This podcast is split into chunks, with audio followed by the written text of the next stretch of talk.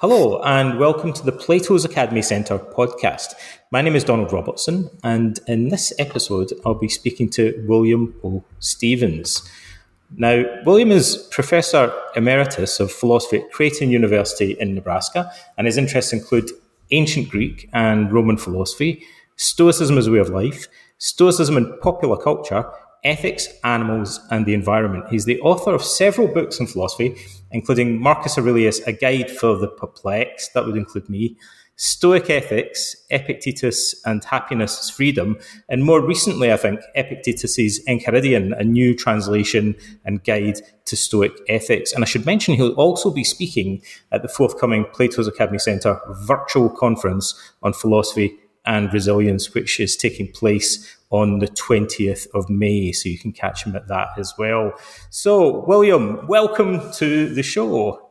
Thank you, Donald. Delighted to be invited, delighted to talk with you. Well, it's a pleasure to have you here. And uh, I'm speaking to you today from Montreal. Um, do you want to say where you are and what it's like there today? I am in I am in Scottsdale, Arizona, which is my winter winter retirement home.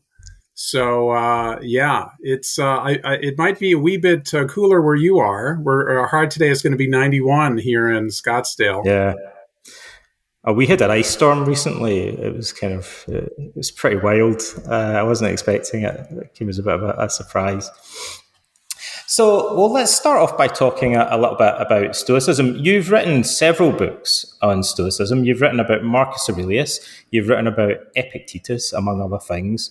Um, so, let's start with an easy question. What is it that particularly interests you about these guys? Um, what brought you to, to Stoicism in the first place? Yeah, so, you know, when I was an undergraduate in college, um, I was very taken by the Socrates of Plato's early dialogues. And I had a general interest in ancient Greek philosophy. I, I also enjoyed Aristotle. Um, and I, I, really didn't encounter Stoicism in my undergraduate years. So uh, I did have the notion that I, I wanted to write my dissertation. I wanted to specialize in ancient Greek philosophy. And so when I went to the University of Pennsylvania, I was, you know, somewhat open minded about uh, what I would pick to write my dissertation on. And I chose to study at Penn because of Charles Kahn. He was recommended to me by my undergraduate professors as someone who had tremendous learning in all of ancient philosophy, Greek and Roman philosophy. And Charles was the one who suggested, once he got to know me a little bit and you know, learned about my interest in the early Socrates, the early Platonic Socrates, he's the one who suggested I read Epictetus. And I had not, I had never heard of Epictetus. I had heard of the Stoics. I knew very little about them. And I just fell in love with the handbook and the discourses because, of course, Socrates is such a mm-hmm. hero. I mean, Socrates is the yeah. hero of Epictetus above all else, above Diogenes the Cynic, and and other figures. And so even that's how I kind of came to know Epictetus's work. And I was just thrilled. And and there was a time at which I was kind of on the fence. Should I write my dissertation on Nietzsche, who was so powerfully exercised by the ancient Greek philosophers, or should I write on Epictetus? And I ultimately decided to write on Epictetus. And well, I'm so, glad you did. Yeah, I'm glad. I'm glad I did too. I still, I'm still studying Epictetus. He's he's still he's still my favorite.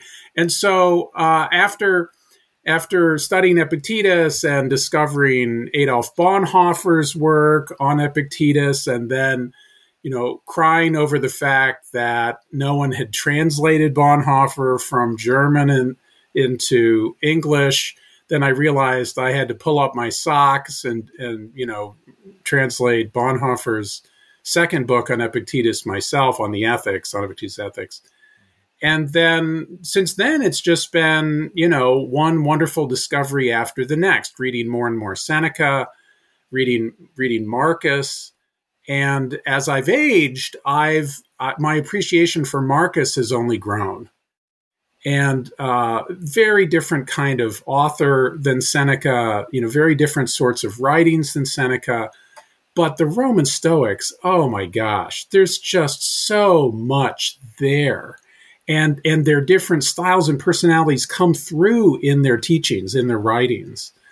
And so, you know, for, for, as, as an intellectual, as an academic, as a scholar of ancient philosophy, and as someone who, you know, was always drawn to the ancients because of their wisdom, I, I just can't get enough of the Roman Stoics. I just can't. Well, you know, when I was at university, we didn't study the Stoics either. And then afterwards, I asked some professors about that. And they said, well, you know, the thing about the Stoics, they're often not covered in an undergraduate philosophy curricula because many of their ideas, they said, are derived from Plato or Aristotle or other earlier philosophers. And what the Stoics really do is figure out the practical application of those ideas to everyday life. And then they said, and why would anyone want to study that? and I thought, and that, that always stuck with me because I thought it sums up a kind of paradox. Like that was exactly what I wanted to study. Right. Um, and I think that's partly why Stoicism's gone through a renaissance in popularity today. Yes. Um, and that's something I wanted to ask you about, you know, because part of the reason that I think I'm glad that you wrote about Epictetus is that, and Marcus, is that Stoicism is now different from other academic philosophy subjects in that it's got a, quite a big following around the, the world among non academics. And yes. I wondered what you make of that. Why do you think Stoicism, apart from what we just touched on, maybe why why do you think Stoicism is suddenly kind of trendy and popular? I think I think it's because scholars of scholars, teachers, professors of ancient Greek and Roman philosophy have increasingly done a better job of accurately explaining that for the ancient Stoics and for Socrates and for Epicurus and his followers, philosophy was never a purely theoretical armchair exercise in in in navel gazing. Philosophy mm-hmm. was always for the ancients a way of life. The pursuit of wisdom was precisely to inform your decisions and shape your habits for your daily life so that you could live better, so that you could live a good life, a life with less negativity, purging yourself over time with great effort and dedication of negative emotions, negative feelings, right? Getting lust under control, getting your greed, getting rid of greed and avarice for material wealth, right? Learning how not to get angry at trivial little nonsense things that happen, right? And so philosophy as a way of life in the last 10, 15 years has really come to the fore among academics, among the scholars. And so, what should be obvious to non academics who read Epictetus and Marcus, and, and to some extent Seneca too, perhaps to a slightly less extent, because Seneca can be pretty dense. But but the, the applicability, if we want to call it that, right? The, the practice of Stoicism as a way of life and not just as a system of thought, if you will, that's become clearer and clearer. And that's why, in fact, it's the non academics today who are more like, I would suggest, the students in Epictetus's classroom, the right. students in Musonius Rufus's classroom, who recognize that philosophy will help them become better people and live better lives, mm-hmm. right? And that this is not just some sort of monopoly of academics in ivory towers teaching only, you know, PhD mm. students and writing only to be read by fellow academics in ivory towers, right? Stoicism is down on the ground in all fours, helping people live better mm-hmm. lives. You know, I completely agree with you, but actually, in some ways, I think that's an unusual answer because often I speak to non academics who write or talk about Stoicism, and I think they often don't give academics their due for having made the subject more accessible yes. to the general public than perhaps they had done in the past. And you're absolutely right about that. And what you just said about us in some ways resembling um, the audiences at, in these uh, lectures uh, in the past. What it reminds me of is there are probably some examples in ancient literature of non philosophers. I'm particularly thinking of Roman poets, for example, like Horace, um, who weren't professors of philosophy, but are clearly into Epicureanism and into Stoicism. And there are bits of it that find their way into the writing. So Horace, in some ways, and guys like him, I think, resemble some of the, the people that are into Stoicism today that aren't academics, but it, still it, find it interesting. Yes. And another example that I learned recently is Persius, who was a student yeah. of Cornutus, right? Yeah. So Persius, another poet, right? he he was drawn to the Stoic teaching of Cornutus, who was you know a legit philosopher, and mm-hmm. and it transformed and informed and infused his poetry, and what and, and his poetic style, right? His very acerbic, you know. Uh, he, he, he jokes about it being untasty, right? So, so you have this broad influence, I think, culturally of ancient Stoicism with Latin poetry. And and that's what's happening today is people who mm-hmm. are not academics are recognizing the value of of stoicism as a way of life in practice. Now, I think we've got a neat segue here. Like, um, I'm quite proud of myself for, for noticing, because I think having said there's there's these poets and whatnot that kind of resemble self-help authors and, and ordinary people today that are non-academics. In the ancient world one might be tempted to class marcus aurelius along with them because he was primarily a statesman and not a professional philosopher. But i'll stick my neck out here and say marcus aurelius is kind of exceptional in my view because he's such a massive nerd about philosophy that he's almost like an academic. He has a, he he seems to me to be a man who has a, a quite an exceptional training in philosophy. Yes, yes. I, I recently read. Uh, I discovered a wonderful essay by uh, an American uh, poet laureate named Joseph Brodsky, who I had never encountered before, um, and he has an homage to Marcus Aurelius. And it's beautifully written as you would expect an acclaimed poet you know to write very well. And what he suggests that i found very intriguing and persuasive was that as you said marcus really didn't have a ch- you know as you were suggesting marcus didn't really have a choice. He was groomed as you know because you've written so beautifully on marcus's biography. Um, he didn't have a choice. I mean, he was groomed for the throne from a very early age. Hadrian handpicked him It's like that serious young guy. He's going to yeah. become. I, I, want him to succeed uh, Antoninus Pius a, as the next Roman emperor, and so he was groomed from adolescence for that role. And since he was a serious, dutiful guy, he he did not shirk that responsibility. He took it very seriously, and yet it was never his love. What he loved mm. was reading philosophers. What he loved yeah. was reading Plato and reading about Socrates. Mm-hmm. And when he got that copy of the Meditations as a gift, and he read Epictetus, and he probably read Seneca the too, although Seneca seems not to have yeah. affected him the way that Epictetus did. He never mentioned Seneca, right? I think there's one in one letter. Fronto mentions his Aeneas mm. or something. Is that yeah. right?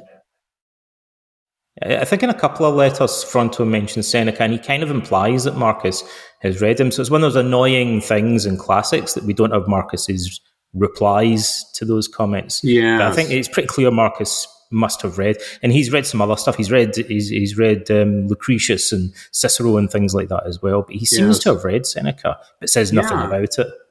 So, so Brodsky's suggestion is basically Marcus was, you know, he he didn't get to pursue the career he wanted. He wanted to be a philosopher. He he even hmm. aspired mm. to be a philosopher, although he was so humble that since he didn't make it his profession, as you said, since he didn't, you know, hundred percent commit to being a Stoic philosopher and having students and writing and whatnot because he had a, another full time job, right? He he mm-hmm. he just did it privately. But thank goodness yeah. the meditations has survived down and come down to us, right? So so I'm increasingly thinking of Marcus as kind of a closet Stoic philosopher. He didn't yeah. share his yeah. philosophizing explicitly with others.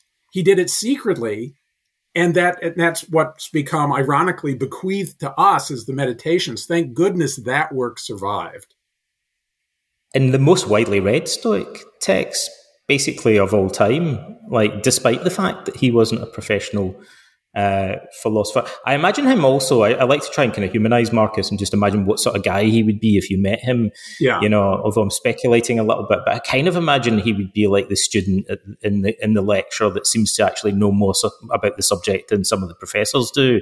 Do you yes. know what I mean? Like he's. Yes. He's immersed in, in philosophy for decades. Yes. Um, so he's uh, uh, you know a very uh, edu- highly educated layman, as it were. I think you're right. He probably would have wanted to be a, a philosopher if he'd had the opportunity, and maybe also a historian, because he mentions in passing at one point he seems to mention having uh, been working on a, a history of the uh, famous Greeks and Romans, if I remember rightly.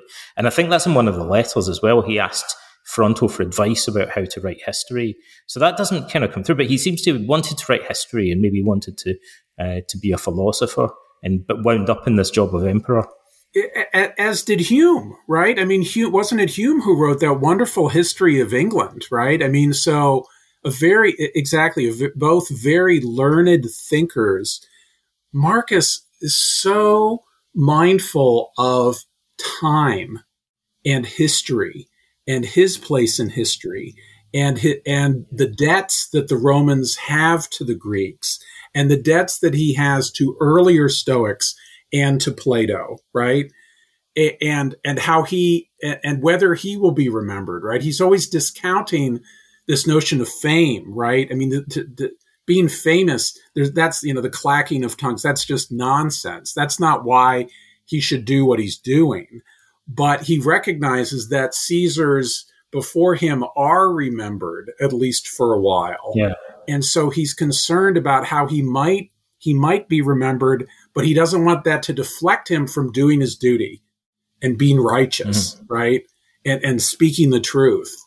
So yes, Marcus Marcus's appreciation for the importance of history and change and the transmission of ideas, the history of ideas. He, he's very savvy about that. I, I, think you're absolutely right. Yeah. Yeah. Yeah.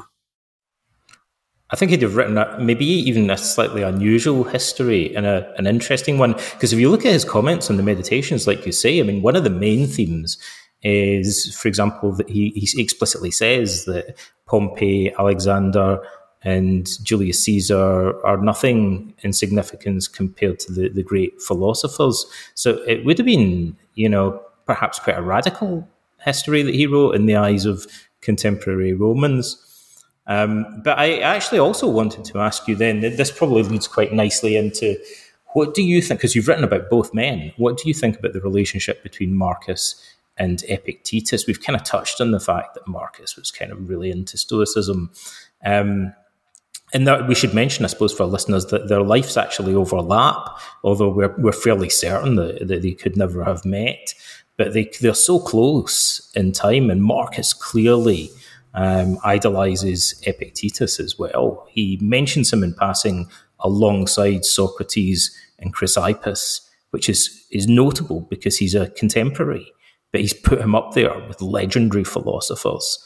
Um, so he clearly thinks very, very highly of him.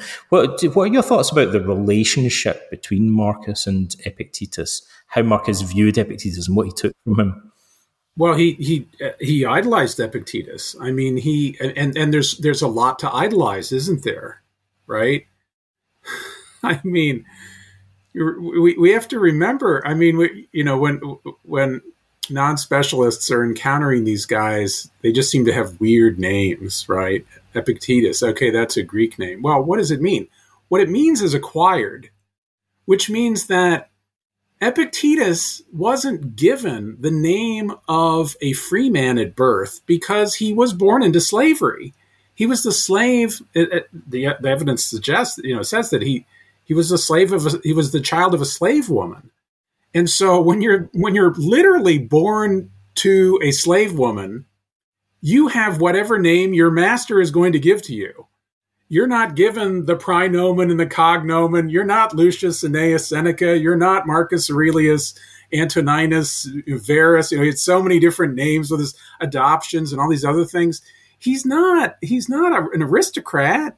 He's not even a free man. He's a slave, and so he's given the name acquired. Acquired, right? Mm-hmm. Maybe we should just start calling. Yeah. Stop calling Epictetus Epictetus and call him acquired, so people will understand this guy was a slave. So having, you know, learned, having earned his, you know, having, having gotten permission from Epaphroditus, I guess, right, one of his masters, mm-hmm. to study Stoic philosophy with Musonius Rufus. He's the star pupil in the class, right?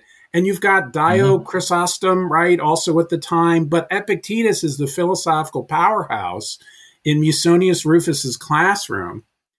And he's just an inspired teacher, right? Judging from the prefatory letter uh, of of um, uh, Arrian, yeah, uh, uh, Flavius Arrian, yes, exactly. And so Arrian does such a wonderful job, I think, of capturing what Epictetus was like in the classroom in dialogue with his students, obviously patterned after Socratic dialogue style, dialogic style, right? Mm-hmm. This just comes through in the handbook. This comes through in the diatribes even more than the handbook, right? And Marcus is just he eats it up. He he just yeah he just thinks this this is the stoicism that that speaks directly to your mind and heart and he's inspired yeah. by it and epictetus has that urgency he has that fire in his mm-hmm. belly mm. that that just is is transformative and, and, Marcus was already steeped in these these Platonic writings and and the Greek philosophers. And so to read a contemporary or, or a, you know a slightly older contemporary um, expressing these Stoic lessons making them immediate and and practically urgent to his students in the classroom that this is this is why again I think Marcus wishes he could have been one of those students in Epictetus's classroom, taking on the mantle of a philosopher, dedicating himself as he, you know, slept on mm-hmm. the army cot, right? This was a guy who was ready yeah. for the austere life of the Stoic soldier, right? And Epictetus speak, spoke to him, I think. And he narrowly missed out on it. Like, if Epictetus had lived a little bit longer, Marcus could perhaps have travelled to Greece and, and studied under him. So he must have been kind of kicking himself, like, that he missed the opportunity. But it, to speak to his kind of immersion in this, I, again, I, well, he says that he got the discourses from Junius Rusticus, his main. Stoic tutor. So we don't know for sure, but I think there's a reasonably good chance that Rusticus had probably met Epictetus because he was slightly older. And Marcus must have, because he knew so many philosophers and intellectuals, he must have met many people who had previously encountered Epictetus face to face. And I think that kind of contributes to the mystique and his immersion in the teachings, but also reputedly of the four volumes of the discourses that we have today, um, the, there were these are only half of the original discourses written down by Arrian. That, that apparently there were another four volumes. Yeah, and and Marcus sometimes attributes sayings to Epictetus that are in the existing discourses, and sometimes he says things that aren't. So it's quite tantalizing to think Marcus yes. has perhaps read twice as much of the yes. discourses as we even have access to today. Yes, yes, that that's a great point. That's a very great point. Yeah, because how else, if, if he didn't meet Epictetus, how else would he be able to have attributed those sayings to him? So they must be fragments. Uh, that they're likely to be fragments from those other four books of discourses. But great point. Yeah. yeah. Possibly, and he, he mentions Epictetus more often than he does any other uh, any other writer. So, or thinker, I should say. But and so and, what? Um, but also, but, but Heraclitus. What I what I argue in my my Marcus book is that yes. um, that the other, it, in, in, my opinion, the other yeah. um, Greek philosopher, the much older Greek philosopher, who yeah um, s- certainly uh, influenced Marcus's own thinking about about ephemerality and change and transience um, and and and the fire imagery is Heraclitus. Mm-hmm. Um, yeah, absolutely. Yeah, he, he's I the author Marcus, he mentions almost as often as Epictetus. He's yes. his second favorite philosopher. I yes, think. yes. So, so with Epictetus, Socrates definitely dominating his kind of, you know, uh, conceptual space in Epictetus's case.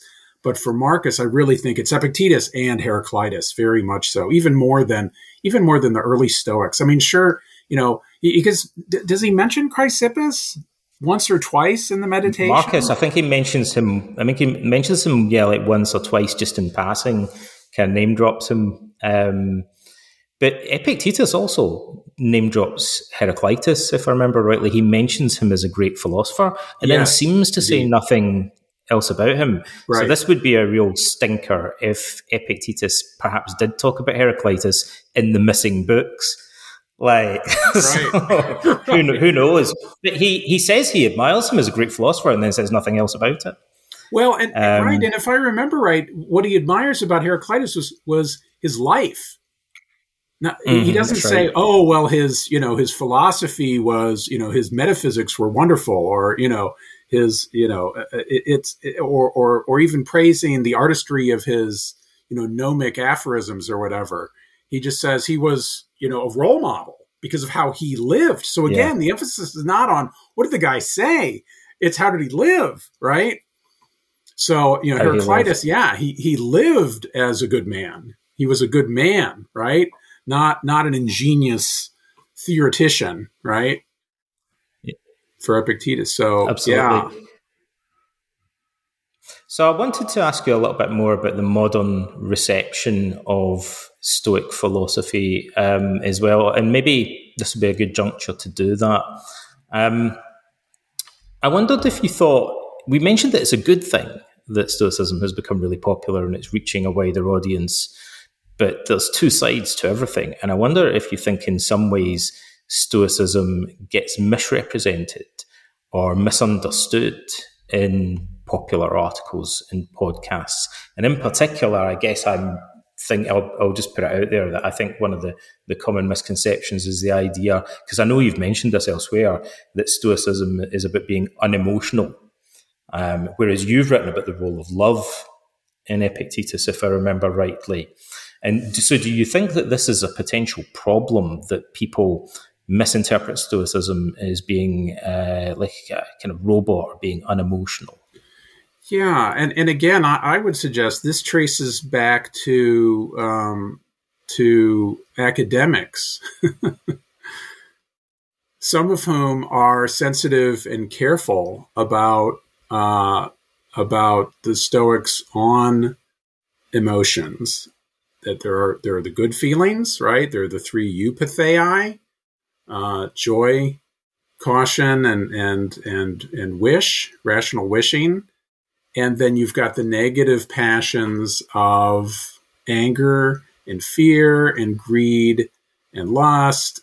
Um, and and so the notion that Stoics are emotionally flat, that Stoics are unemotional, passionless, drab, gray, dreary, you know, firm upper lip all the time, no matter what, basically portrays them as emotionally dead and epic and this is just not careful study of what they actually say right? I mean epictetus yeah.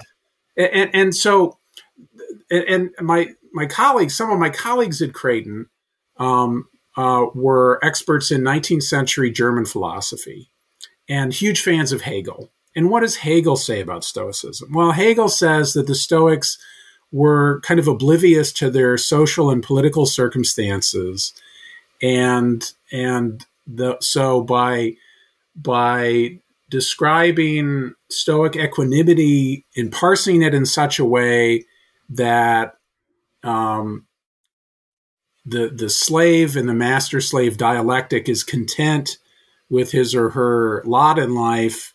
Stoicism is very dangerous, and this is not a good thing. I have colleagues who love Hegel, and so they've bought lock, stock, and barrel into this Hegelian distortion, I think, yeah. of what Stoicism is about, what Epictetus is about. And so this trickles down, right? I mean, they publish their things and they mm-hmm. they have their swipes at at Epictetus and the Stoics, and that distortion gets perpetuated.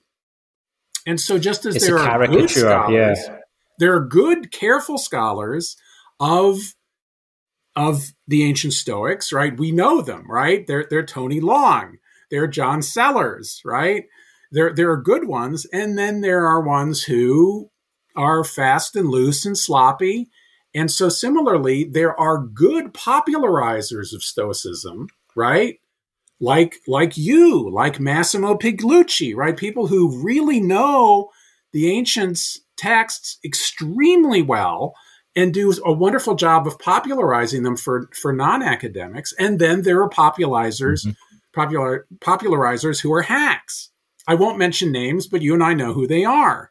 And they appropriate Stoicism as a kind of life hack for uh, you know making money and influencing people as a capitalist. And yeah. this is not what the ancient Stoics were about. And it's not the best part of Stoicism to learn how to make a lot of to monetize it, right? The monetizing of the Stoic ideas is objectionable. The ancient Stoics would have recoiled. So, anyway, speaking of Stoic love, yes. So I, I wrote a piece on uh, on Epictetus on how the sage loves. And a careful study of Epictetus shows that his view is that Stoics do love, but they don't love in the sense of romantic, passionate, sexual love. What Epictetus praises is loving others for their goodness right? I mean, so what a Stoic loves above all is virtue. And a Stoic recognizes in other people their virtues. And that's what draws a Stoic to love someone is that they're kind and they're decent and they're honest and they're generous and they're fair and they're affectionate. And that's real yeah. Stoic love, not a possessive love, not I'll love you, but only as long as you love me back, right? That's a conditional kind of loving, but it's a very mm-hmm. free mm-hmm. kind of giving, right? You express uh-huh. your affection to your family, to your children, to your friends, to your parents, and to your to your life partner, your companion, whoever that is, of whichever sex and gender, right? It, it's that virtue which draws the love out of you to give to another. And I find this a very noble mm-hmm. conception of love.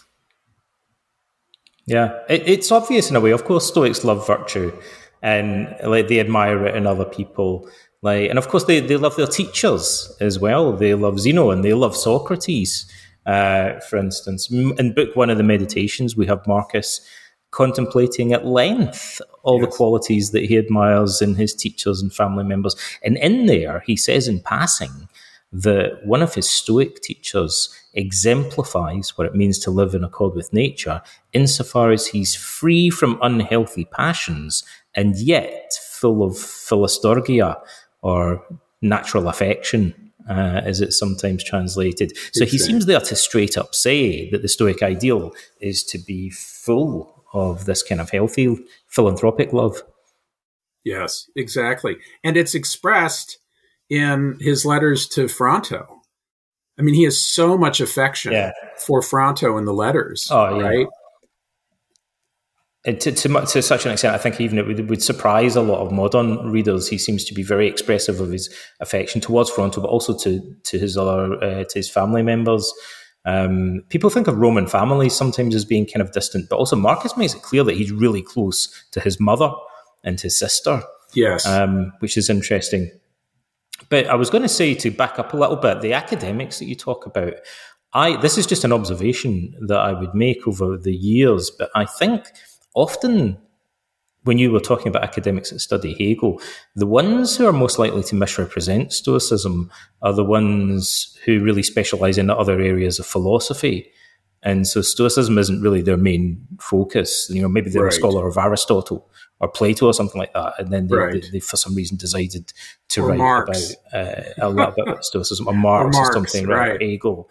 Hegel, yeah. yeah. So they're kind of operating a little bit out of their their you know their sphere of professional competence, and then they you know this leads them sometimes to to give a, a superficial reading of the Stoics that's that's less informed in many cases than the, the, the reading of Stoicism that you find in in non academics uh, circles sometimes. Um, but absolutely, I think you know maybe one of the most common misgivings that people have about Stoicism is this idea that it's unemotional. So addressing that directly in the way that you do in the article, I think, is actually extremely helpful in helping people to appreciate the subject more fully. And scholars have an obligation. I mean, they have a responsibility, in my view, to write clearly. I mean, there, there are many scholars who think that jargon laden, dense prose is the way to get ahead in the discipline because then your language looks fancy and then it's impenetrable to non specialists. But specialists, who are the ones who are going to give you tenure and give you job offers and get you job contracts or, book contracts, rather, for some reason, I mean, they think that they're the ones they should be writing to or writing for. But of course, that audience is is you know vanishingly small. It's a very narrow, narrow, narrow niche Whereas, you know, if you want to communicate, don't you want to be able to communicate with everybody? Don't you want don't you want to be able to have a broad discussion with lots of people listening and offering their perspectives and, and to do that you have to write clearly. So that's always been a goal for me in my own writing is how can I make the sentence yeah. clearer? How can I make it better, more accessible so that more and more people can read it and appreciate it? And I'd say the irony that what you're talking about, in a sense, the seeds of it, we can trace back to what I would describe as the Socratic ideal of philosophy. Because one of the things that really characterized Socrates was that he went around doing philosophy with everybody.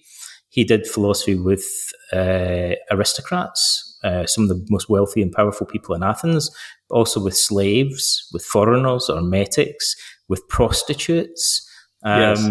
and with rich and poor, and even most controversially, perhaps of all, in classical Athens, he did philosophy with women, um, which was kind of like something that I think upset the apple cart culturally. That Socrates was was known for bringing philosophy to the general public yes. and doing it in the in the in the marketplace. Um, so we're, we know really by being popularizers of philosophy, we're really returning back to a kind of ideal that was embodied. Absolutely, and and Socrates, of course, could hold his own against the very uh, most popular sophists of his day, like Protagoras. So, right, no intellectual lightweight, but so so exactly. So being able to communicate effectively and connect, right, because in Socrates' case, he cares about. I mean, this is my sense reading Plato's dialogues. He cares about his interlocutor He's not trying to show off. He's genuinely pursuing the truth with someone who he believes he can learn from. He, he sincerely believes he can learn from all of those people you list you mentioned. All of them have life experiences, they have thoughts, they have ideas, they have a sense of what's right, what's wrong, what's true, what's false, what's good and bad. And and he wants to absorb that and and have a beneficial exchange so that he grows philosophically from the conversation and they grow as well. And that sincerity and also, that can't be faked. That that's real. yeah, absolutely yeah there's definitely that aspect to socrates that there's a genuine sincere desire like and he distances himself from kind of mere wordplay and argument heuristics or argument just for the sake of it Yes. Um, and it, actually, I would say in Plato's dialogues, it's even kind of implied that, and certainly in the Apology, Socrates implies at one point that he found it more useful to spot to speak to some of the people that weren't known for their wisdom, like when he talks about speaking to the artisans. He implies that he got more sense out of them than he did from some of the sophists and other intellectuals that he spoke to. Because but also over time, figures, he seems. Yeah, because those public figures are always posturing. Yeah They're oh, they always care about their Exactly. image and how they're being perceived. Whereas if you're talking Yeah. to a cobbler, he doesn't he doesn't care about his Yes. reputation. He's a cobbler. He knows if he makes good shoes, people are going to buy them from him, Yeah. right? And so you don't have that Yeah. pretense. You don't have that ego. You don't have the pomposity Absolutely. when you're talking to regular people. Well, that's pretty much exemplified in Plato's Protagoras, where Protagoras is quite evasive with Socrates and several times tries to end the, the debate and get out Yes. of it. And he, he's pretty explicit in the dialogue, at least, in saying it's because he's concerned about how people are going to perceive him um, if he allows himself to be uh, interrogated by Socrates' question and answer method. Well, you know, one of the other things I wanted to ask you about when we were talking about the, the popularity of Stoicism and how it's spread today is that, you know, when I first became interested in, in Stoicism, we started making online courses with Chris Gill and John Sellars, the Modern Sto, what became the Modern Stoicism organization. I remember distinctly thinking that within a couple of years, there's probably going to be uh, Epicurean week and there'll be, you know, people will get interested in this rival, so Stoicism's most uh, prominent ancient rival, perhaps. But uh, then over the time, I, I noticed that just didn't happen. I was wrong. Epicureanism didn't take off. There have been some popular books on it. There have been some online communities and stuff, but it never ignited popular interest in the way that Stoicism did. And I wonder if you have any thoughts about the relationship between the two philosophies and why Epicureanism, which was a popular philosophy in imperial Rome, Yeah. has failed to become one again today to the same extent that Stoicism has. This is this is a really good question. I'm glad I'm glad you you're asking this and, and kind of prodding me to think about this. Um, I I think there are a couple things going on there. You, you, on the one hand, given contemporary culture and the materialism, the cons- you know consumer culture, right? Buying stuff, owning stuff, having stuff, images, everything. You might think that a hedonist kind of philosophy would thrive because with with people, you know, the you know, it, pleasure is seductive and there are different kinds of pleasures. And so you would think that a hedonistic philosophy might be extremely popular these days. Uh, if you have a kind of, you know, call it cynical outlook. But in fact, our notion of hedonism today sits rather poorly with ancient Epicureanism because if you observe an Epicurean eating, drinking, going about her life day after day, you would you would think that that person could either be an Epicurean sage or a Stoic sage, because neither one of them believed that indulging in your appetites for as much delicious food and alcohol and having lots of wild sex org- orgies and this sort of thing. This is not what motivates an Epicurean to live the good life. The Epicurean is going to be just as spare, just as austere as the Stoic, content with barley and maybe a pot of cheese, a little pot of cheese as a special treat. So, in terms of, you know, eschewing that kind of gluttonous, you know, uh, uh, you know, or orgy driven way of life. This is not what the ancient Epicureans about. So, what were they about? Well, they did believe that the virtues allowed one to live pleasantly. But Mm-hmm. the thing about Epicureanism, I think one part of it is that it's not going to catch on in our sorts of in our sort of cultural milieu because the Epicureans were not very social political creatures. Exactly. Epicurean Epicurus said, you know, the way to live a serene life, the way to avoid hassles is to stay out of the public square. Don't Uh-huh. don't get involved in in politics. Don't get involved in your political community. Just hang out at home, enjoy the garden in your backyard, invite a few friends over and talk about philosophy and and do some astronomy and recognize that the gods are not out to get you. And that when there's mm-hmm. lightning and thunder and earthquakes this is not the gods being angry. They're not out to get you. They they have bigger fish to fry than any human concern. So you should model yourself after their ataraxia their peace of mind. They don't sweat the small stuff. You shouldn't either but you don't have to go into the temple and make special sacrifices. You don't have to do any of that stuff.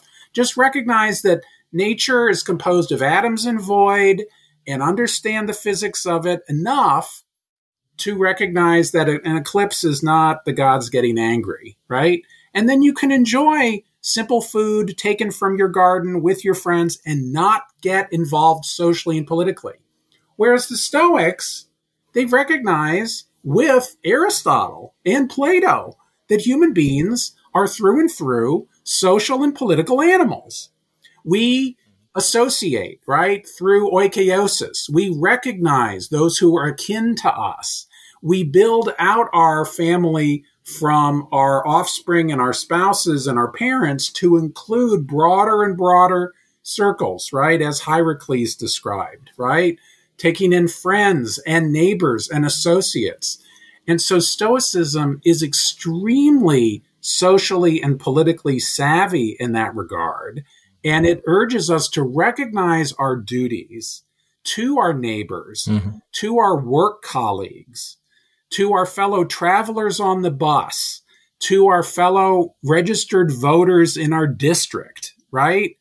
And it impels us to seek justice in a cooperative way, but not to get angry and frustrated if what we attempt to achieve in social progress and political improvement runs into roadblocks and hurdles and setbacks. Exactly. All of that's to be expected. So this twin citizenship mm-hmm. that Seneca and Marcus talk about, right? That you're you're a citizen of your local yes. polis and you're a citizen of the grand cosmopolis that's the universe. This kind of twin uh-huh. citizenship. Uh-huh. This speaks to modern life in a way that the age of the internet. Yeah. Yeah, exactly. they anticipated the internet as opposed like, to withdrawal. It, so you have that withdrawal with Epicureanism, yeah. right? You with you retreat from this yes. social political hurly burly, right? Which can get contentious, right? You retreat uh-huh. from that to enjoy your private serenity with your pals. And, and that kind of retreat, that doesn't fly well except for those people who want to live off the grid, uh-huh. on a mountain, a long way from other people well, I'm going to say something now that I know kind of offends Epicureans a little bit, but I'm going to say it anyway because it's true. They, and this maybe is from my perspective, this may be a little bit of uh, bias from my background. I think one of the reasons it hasn't taken off as much is that Epicureanism does not have the popularity with psychologists and psychotherapists that Stoicism has. Instead, psychotherapy has lent some psychological credibility to the ideas that are, are, found in Stoicism. Cognitive therapists really recognize a lot of aspects of Stoicism and, and think that it makes good psychological sense. And far more than I think most Scot- uh, academics would, uh, would assume, Epicureanism contains ideas that would be seen as potentially bad psychological advice or controversial um, in the in the field of psychotherapy. You know, Epicurus does seem to recommend withdrawal like uh, supposedly over the entrance to the garden it said live in obscurity. And avoidance or withdrawal isn't a strategy that we'd normally endorse in modern psychotherapy. It doesn't usually work out that well in the long run. There's other problems with uh, the conceptualization of emotion that you find in Epicureanism. But that leads me, I'm mentioning that because it's, it's another segue into another section of the, the interview today, which is I wanted to ask you what you think Stoicism can teach us about psychological resilience. That's the topic of the conference that we've got coming up. And I know that you have some interest in anxiety and phobias in relation to Stoicism. What do you believe Stoicism has to offer, maybe that other philosophies like Epicureanism don't offer with regard to helping modern men and women cope emotionally with the challenges of modern living? Wow. Well, this is this would be more appropriate for me to be asking you because you're you're an expert. You're the expert in this area. So I mean, that's uh, why I like asking people about it. yeah, I mean, I mean, Stoicism. Uh, I mean, who, who, do we want to talk about? Viktor Frankl and Man's Search for Meaning. I mean, uh, Holocaust yeah. survivors. I mean, there are just so many people who have faced extreme trauma in warfare mm-hmm. during pandemics, right? Um, uh, prisoners, Nelson Mandela. I mean, there, there, are people who have been incarcerated who, oh, well, I mean, uh, how about James Bond Stockdale, right? Yeah. So here's here's a navy here's a navy pilot who a naval aviator who's shot down over Vietnam and as soon as as he's you know ejecting from his cockpit he recalls his training at his education at Stanford and recalls Epictetus. And he recognizes he's going to be taken a prisoner of war. And this is a matter of just the 1 minute it takes his parachute to fall. He's going to be horribly abused. He's going to be a prisoner for years. He might not ever escape and the only thing that's going to allow him to cling to his sanity is the extent to which he lives not just every day or week, every hour. He maintains his mental, he can maintain his mental, his sanity, his soundness of mind only if he rehearses every moment the dichotomy of control. What's up to him, what isn't. What, what he can try to influence and what he should not even hope for, right? He, he has to live Epictetus's philosophy every moment as a prisoner of war if he's going to have any chance of surviving the experience. And at one point, he he realizes that in terms of his physical resilience, he's been subjected to so much torture that he might not be able to keep some information to himself when he's being interrogated and tortured and he loses his confidence in the ability to to keep that information to himself. And if he were to divulge it he says it would endanger other people in the prison and might cost them mm-hmm. their lives and they would be tortured perhaps to death. And so it's at that point that he realizes the only sane and right thing to do is for him to kill himself. And he attempts suicide and bloodies himself up but then survives it and then the circumstance mm-hmm. in the prison changes such that he's no longer in a position where he could endanger other prisoners. It's just a remarkable story. And and who gets the credit for that? Well it's it's his understanding of stoicism. That is just one example. You know a hundred of them donald. You know a hundred of these examples right? Where stoicism literally helps people yeah. survive in extreme circumstances where they might not have survived or at least might not have survived with all of their marbles intact if they mm. hadn't been able to, if they didn't know the Stoicism and they didn't have the mettle, the discipline to apply it yeah. to their desires and their expectations and their judgments moment to moment. One of the nice things that came from all the online stuff that we did with uh, Chris Gill and Modern Stoicism that we had feedback forms that we got people to complete that did the online courses from thousands of people telling us personal stories about how Stoicism had saved their life in some cases because it yes. helped them cope with suicidality or addiction or trauma. Or, addiction. You know, it's kind of it, it Absolutely, and, and that's and and to your credit, and and and John's and Chris's. I mean, this is why modern Stoicism has done such a wonderful public service in in in bringing Stoicism to this broader audience because there, what was I seen recently commenting on how um, America is full of addicts. Some of them mm. are addicted to to fentanyl and other other drugs. Others are addicted to gambling. Others are addicted to shopping. So there are many there are many different kinds of yeah. um, what obsessive compulsive behavior is what it's called, right? I mean, and so Stoicism does give us tools for combating, for overcoming, um, or at least at least moderating these addictive impulses. Which I suppose everybody has some impulses to do something too much, too often, right? Um, and so, yeah, it's wonderful that you know it's just so smart to have those questionnaires collect because that's that's just good science, right? You're collecting empirical data about people's experience in doing the conferences, and it, it's just been a wonderful yeah. service. I, I I just I applaud all of you for for the great work you've done on that front. And we, I should mention Tim LeBon is the research director of modern Stoicism. He's a cognitive therapist in NHS, and so he started to produce gradually over time some more and more pretty robust data showing the, the benefits of, of people using Stoicism reading the Stoics and so on. Now, that's how Stoicism can benefit people. How can Stoicism benefit plants and animals? Is my, my next question. Maybe that's a kind of quaint way of putting it. But I know that yeah. you have an interest in, in animal rights and in the environment. And I, it seems to me, and I could be wrong, that the ancient Stoics weren't particularly known for caring about animal rights. I think because of their view of providence. Um, but you know, but the, nevertheless, like I do agree, I do believe that their philosophy provides a foundation um, for understanding animal rights and environmentalism and modern questions and applied ethics like that. And I wonder what you have to to say about those subjects.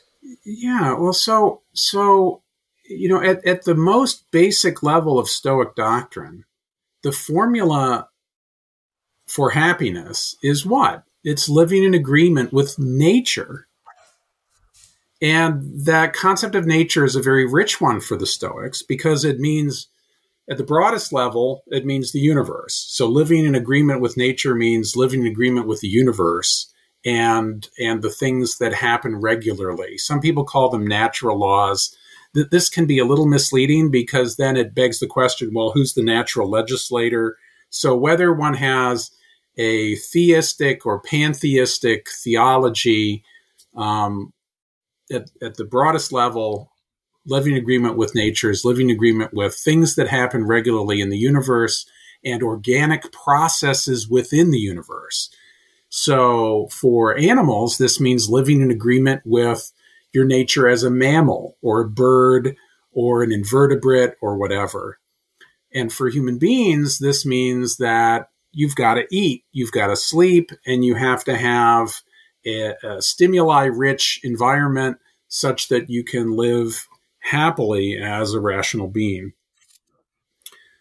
With that concept comes the notion of ecology, right? Ecology being at home in a place, right? The, the logic of, of biological and chemical processes in a habitat. And so ecological stability and biological diversity of species, the, these environmental goods are not alien to the Stoic understanding of nature's richness and fecundity and ultimately co- communal nat- communal aspect, right? You've got all of these different species of plants and insects and animals interacting with the water and the soil in such a way that you have a kind of harmony and balance, give and take, even with predators and prey, and herbivores and carnivores and omnivores. And so these kinds of ecological ideas are in the ancient Stoics, in their texts. And so the work of people like Kai Whiting and Chris Gill, right? Chris has a new book uh, on uh, on the Stoics, on especially he looks especially at Cicero, not as much on the Roman Stoics, which I find a little surprising, but he has a he he mines a lot of valuable texts out of Cicero to argue for mm-hmm. a kind of informed uh, environmentalism that is very much harmonious with and can be derived from ideas in the Stoics. Um, and mm-hmm. so uh, I've done I've written a couple of pieces over the years on um, Stoicism and food ethics, Stoicism and vegetarianism, Um, and I also published a piece last that came out last fall on uh, agrarianism, on how environmental virtue ethics um, calls for a certain approach to prudent, uh, virtue driven um, agricultural practices. Um, and, and there, there are a number of affinities that the ancient Stoics had, the ancient Roman Stoics um, in particular, had with uh, farming. Musonius Rufus talks about farming. Mm-hmm. Cato, uh, Cato the Younger, and and you know he embodies a certain tradition going back to Cincinnatus about about the kind of mm-hmm. gentleman soldier general farmer right so recognizing mm-hmm. that the earth is our our breadbasket this is where we get our food plants this is where we get our oxygen right so the closeness the connection with yeah. biological uh, processes and the importance of recognizing our place in the natural world and how to be fellow yeah. citizens and share it with other plants and animals. This is very; these are Stoic ideas. They're not. They're not new. They, they weren't. They, they weren't born with Aldo Leopold. You know, his ideas are indebted to the ancient Stoics for providing very rich, fertile, if you'll allow me the pun, uh, material for um, Stoic environmentalism. Absolutely, I think I'd put it kind of conversely as well is that I, I see Stoicism, the whole of Stoicism, therapeutically, but also in part as a remedy for feelings of alienation from the rest of mankind or alienation from the rest of nature. And uh, in a sense, very simply, I think Stoic ethics revolves around rediscovering, because they're pantheists, I think, in part, rediscovering yes. a sense of unity and oneness with the whole of mankind through cosmopolitan ethics and with the whole of nature, partly through their, their metaphysics and the, the theology. I, I think that's I think that's exactly right, and it also reminds me of another point of uh, disagreement with uh, or the difference with the Epicureans. Right, with Epicureans, things are all ultimately atoms in the void. There's no providence. In what sense mm-hmm. do you belong to the universe as an Epicurean? you don't you don't you don't yeah. have that sense of belonging. You belong to that group of friends that's withdrawn from from politics and the rest of society and the state that, that, that you fashion on your own as as made of mm-hmm. atoms of void. There's just no kind of providential belonging there at all. Um, whereas Stoicism yeah. is, is, is, that's that's central to Stoic thought. Is known for this. Yeah. Yeah. Well, yeah. we've had a pretty wide-ranging discussion, and uh, I think it's been it's been fun. Um, so I guess we should work towards a conclusion, and I should ask you if the, is there anything else that you wanted to tell our listeners or mention before we wrap things up for this episode? I just wanted to uh, express my thanks to you, Donald. I'm doing work on um, uh, a paper on Marcus's meditations mm-hmm. for the uh, Oxford Handbook of Stoicism and I'm uh-huh. slogging through. I'm working at my snail's pace, my usual snail's pace, um, on Marcus's reception, and so uh-huh. I was looking for uh, American philosophers that Marcus has influenced, and I found your piece from I think 2017 on Marcus Aurelius and Emerson. Ralph Waldo Emerson. Oh yeah, wonderful. Piece. I did write a thing about Emerson. So I'm learning more about. He calls him he calls him Antoninus, right? Yes. Just to be kind of opaque. So maybe that's why it kind of flew under the radar for for some people. But he, well, he, it's not. Yeah, it's not he, that he's being opaque. That that was actually the common trend back uh, a century ago. Yeah, is that he would be that was his was official name. Yes. Yeah. Yes. Actually, there's, there's a part in the meditations where he refers to himself, and he refers to himself as Antoninus. Yes. In the meditations. Yes. So it's a wonderful piece. I recommend it to your to your listeners. Cool. It, it's a wonderful piece. It was very useful to me. I've learned more about um, William James, how Marcus was hugely influential on William James when he was a young man, and how he shared it with his friends. And so these these American transcendentalists and pragmatists, yeah. again, Marcus, Seneca and Epictetus too, but but Marcus very much prominent in, in influencing these American philosophers. Really fascinating. The more I study the impact of Stoicism in the history of philosophy, the more yeah. I learn. It's more pervasive actually than people realize. It really is. Yes. You know, the more you study, you see it, it kind of cropping up in, in lots of unexpected places. Well, that seems like a good place to conclude our discussion today. So I want to thank you once again for joining us. It's been an absolute joy. Um, and uh, thanks everybody for tuning in and, and listening. So it's goodbye from me, Donald Robertson, and goodbye from my guest here, William O. Stephens. And uh, I hope everyone enjoys the episode and, and please comment below with your thoughts and questions.